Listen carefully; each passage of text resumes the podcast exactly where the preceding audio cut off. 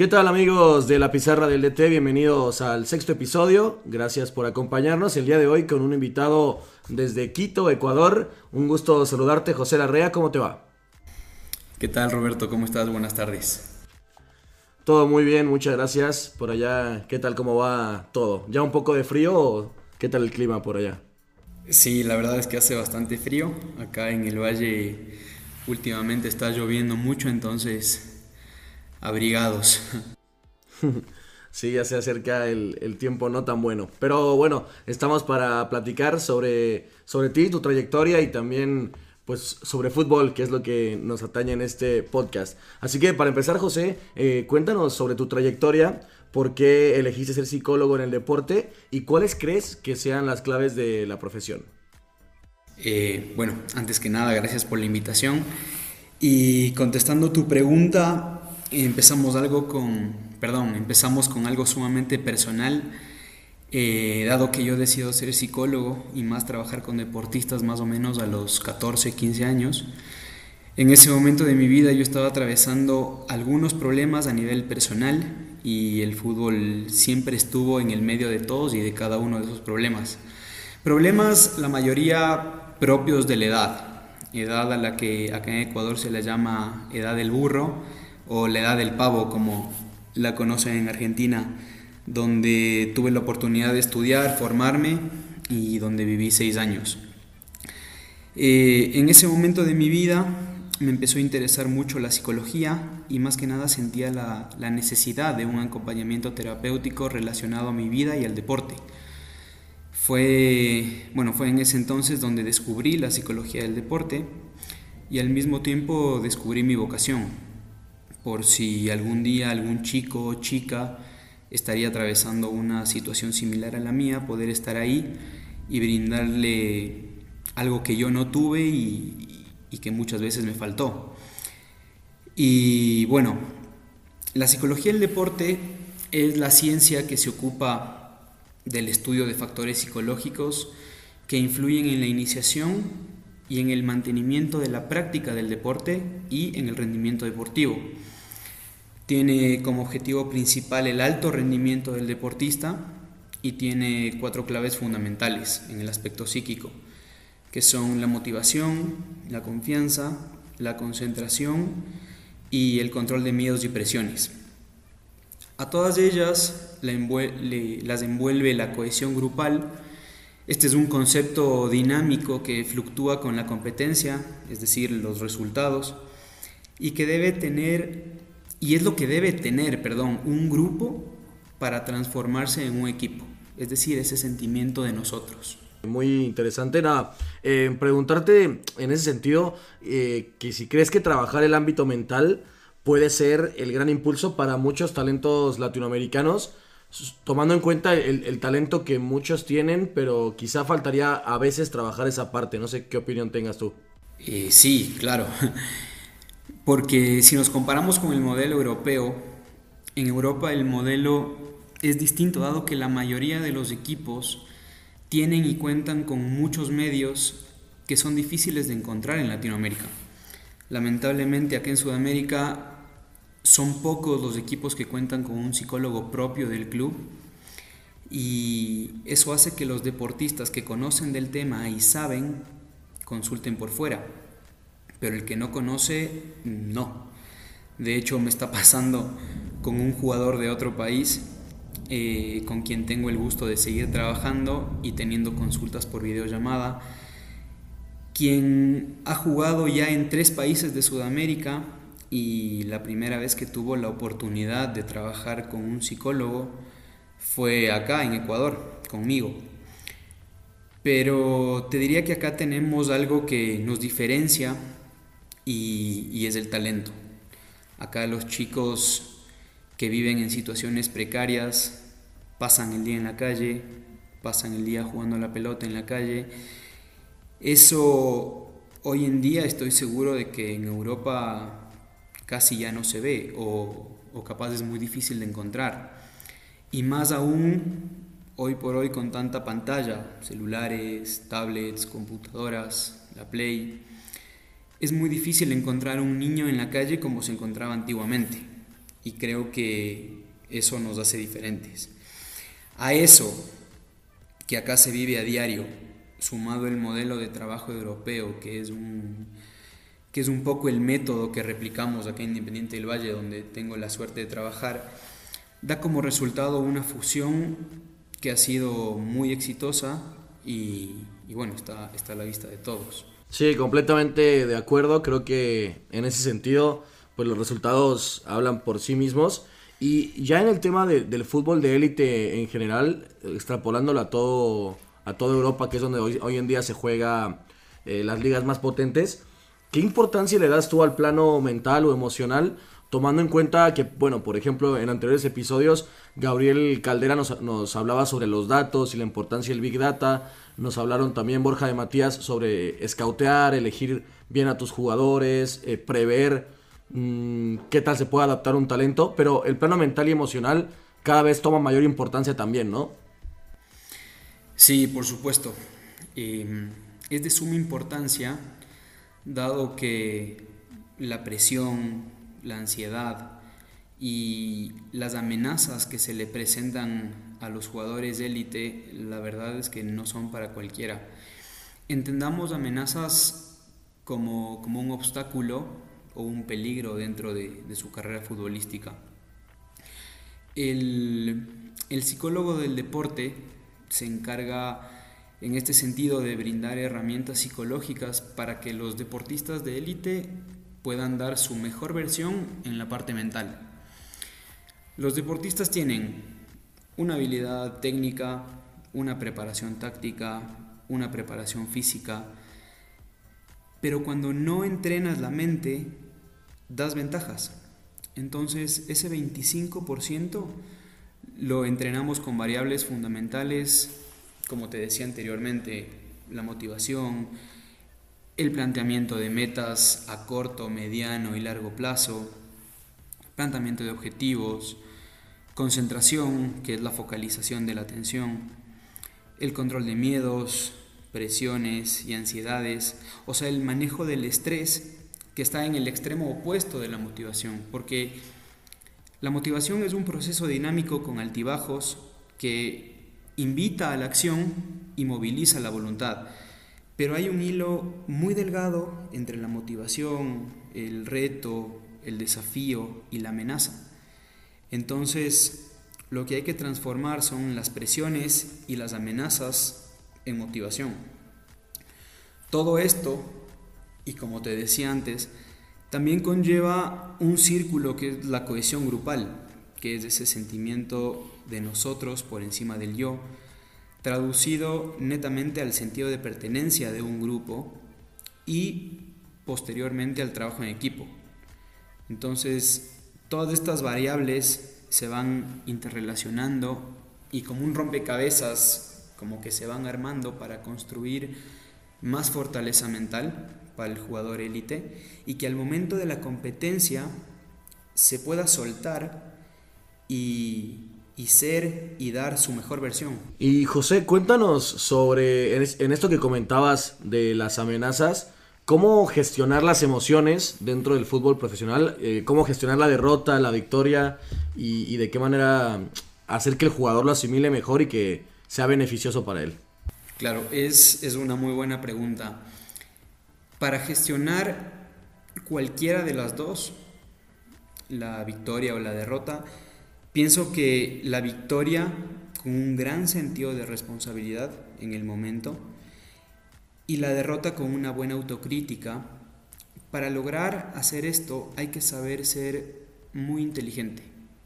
Es decir, el deportista de élite tiene que manejar una inteligencia emocional plena.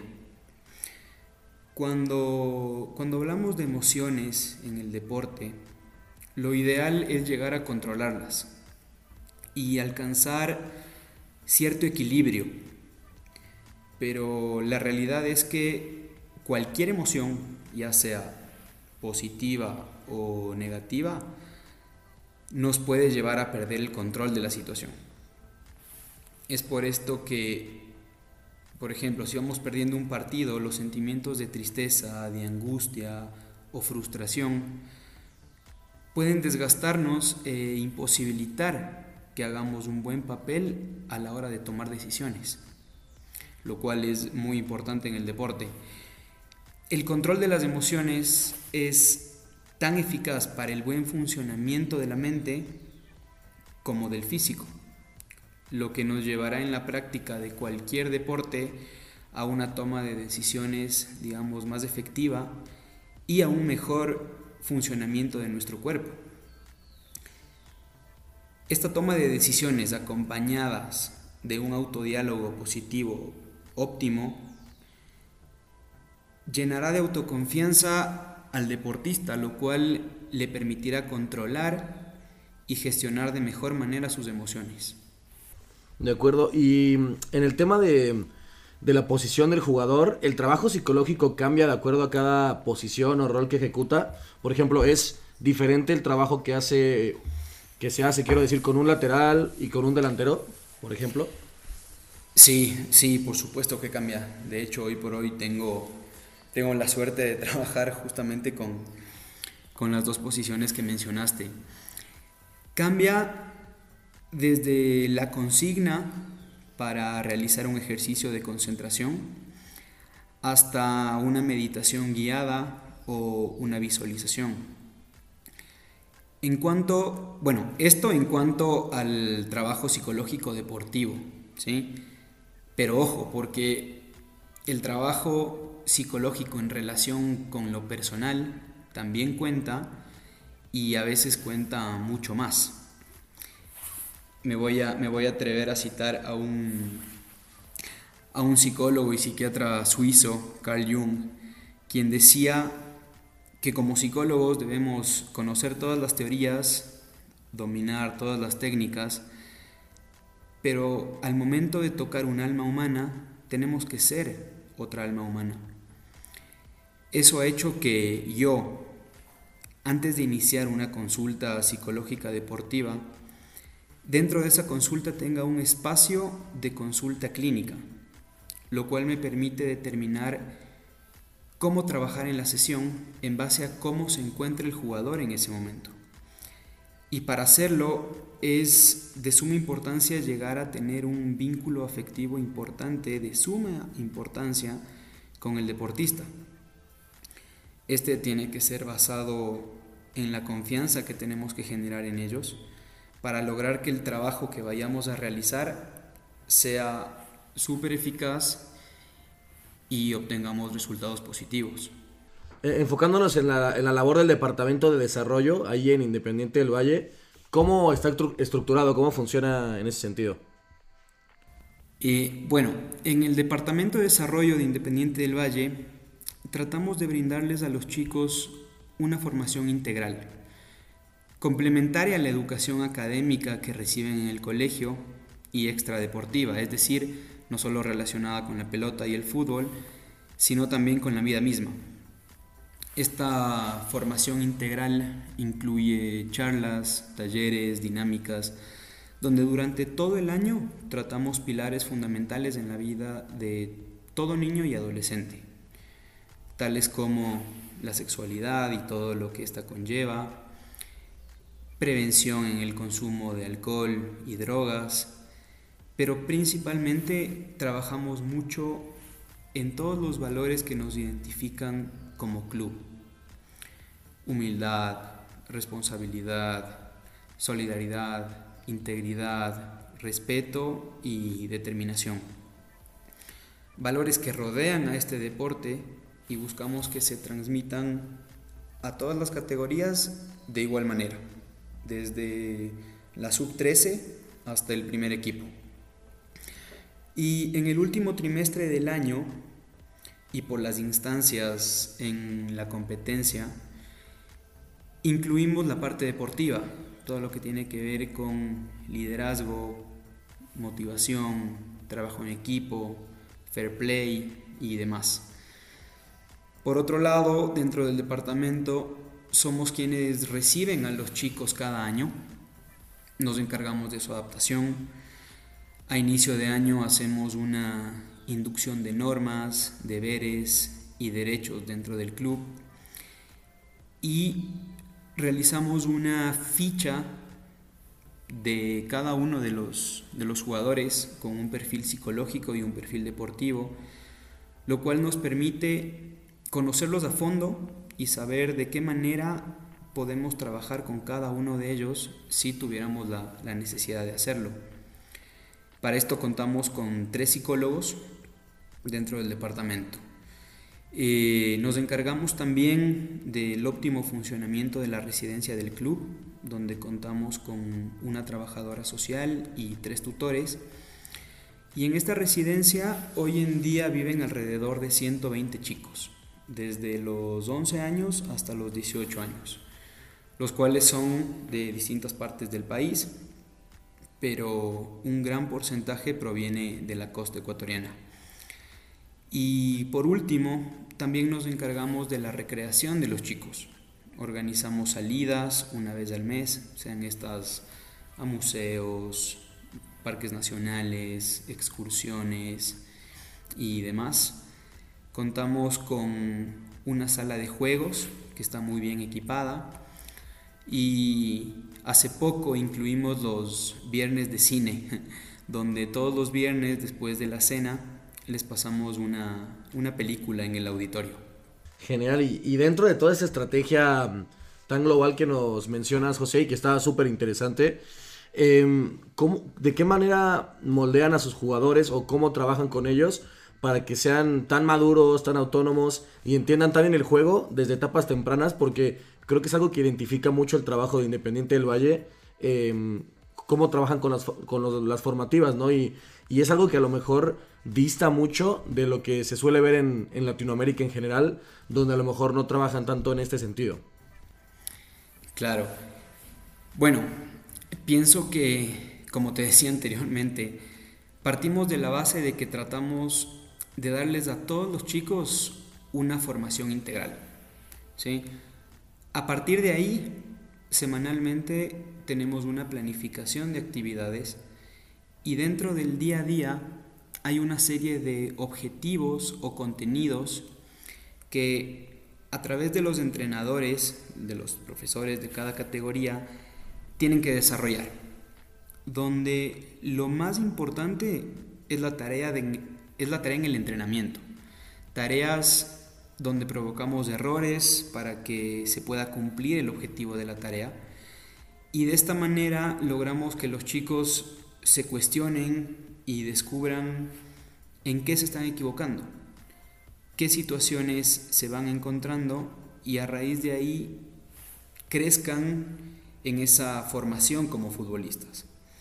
Por otro lado, el método de nuestro trabajo, como tú bien lo dijiste, es diferente, dado que intentamos que todo lo que se hace los chicos entiendan el por qué y el para qué es la manera de que ellos adquieren los conocimientos que buscamos y, que a partir de ahí que la propuesta sea lo más atractiva posible. Paralelo a todo esto está sumado el tema de los valores que rodean al, al deporte e intentamos que esos valores, como te dije, se transmitan a todas las categorías. Y hay algo que también es fundamental y es la adaptación. Adaptación a esta nueva etapa de su vida, donde nosotros como departamento procuramos, como departamento y como club, procuramos que se sientan en su casa y estén cómodos. Pero siempre van, van a haber chicos que les cueste más que a otros. Y ahí la gran ventaja que tenemos es que todos llegan con la misma ilusión de jugar al fútbol. Entonces, todos llegan con muchas ganas y con toda la predisposición del mundo y esa es nuestra tarea también como club, el que no pierdan esa ilusión y ayudarles en su formación. Como te dije, vienen chicos de todas partes del Ecuador y son chicos de distintos niveles socioculturales.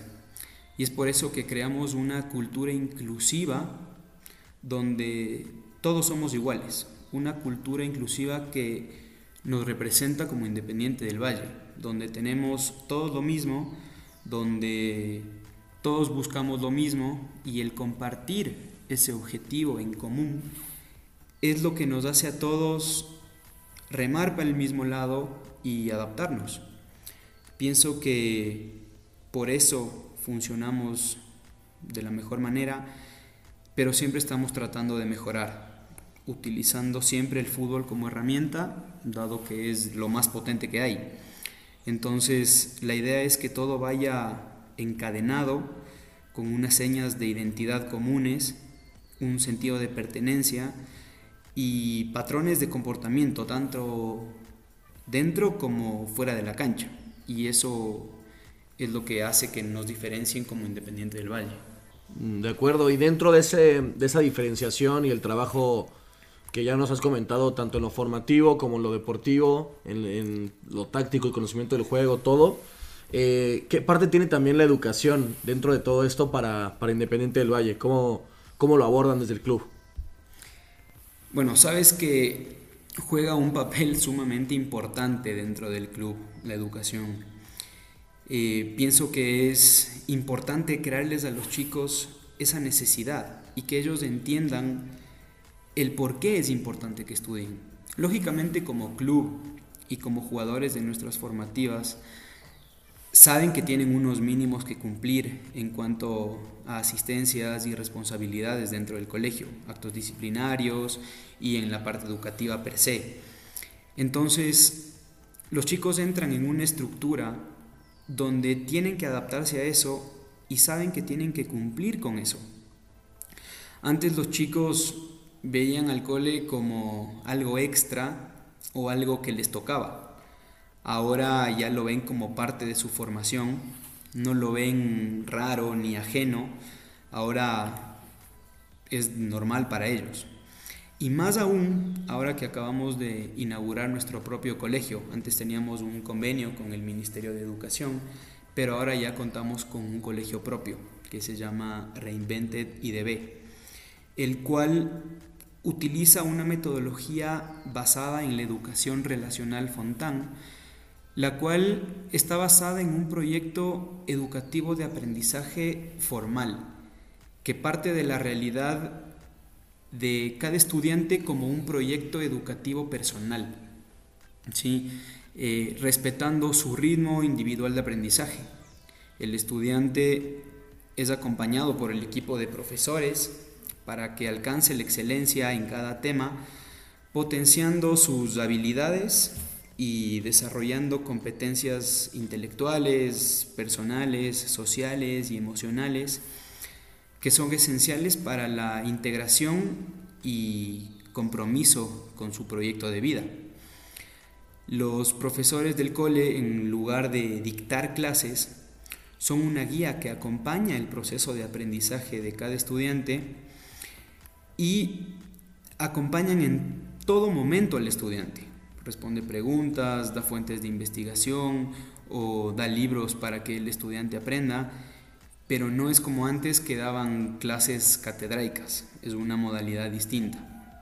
Y dentro de esta metodología es muy importante y son muy importantes ciertos aspectos, como por ejemplo el desarrollo de la autonomía, que hace que los estudiantes tomen decisiones propias, eh, estudiantes que ejecutan su plan de vida y desarrollan la capacidad de relacionarse con el mundo.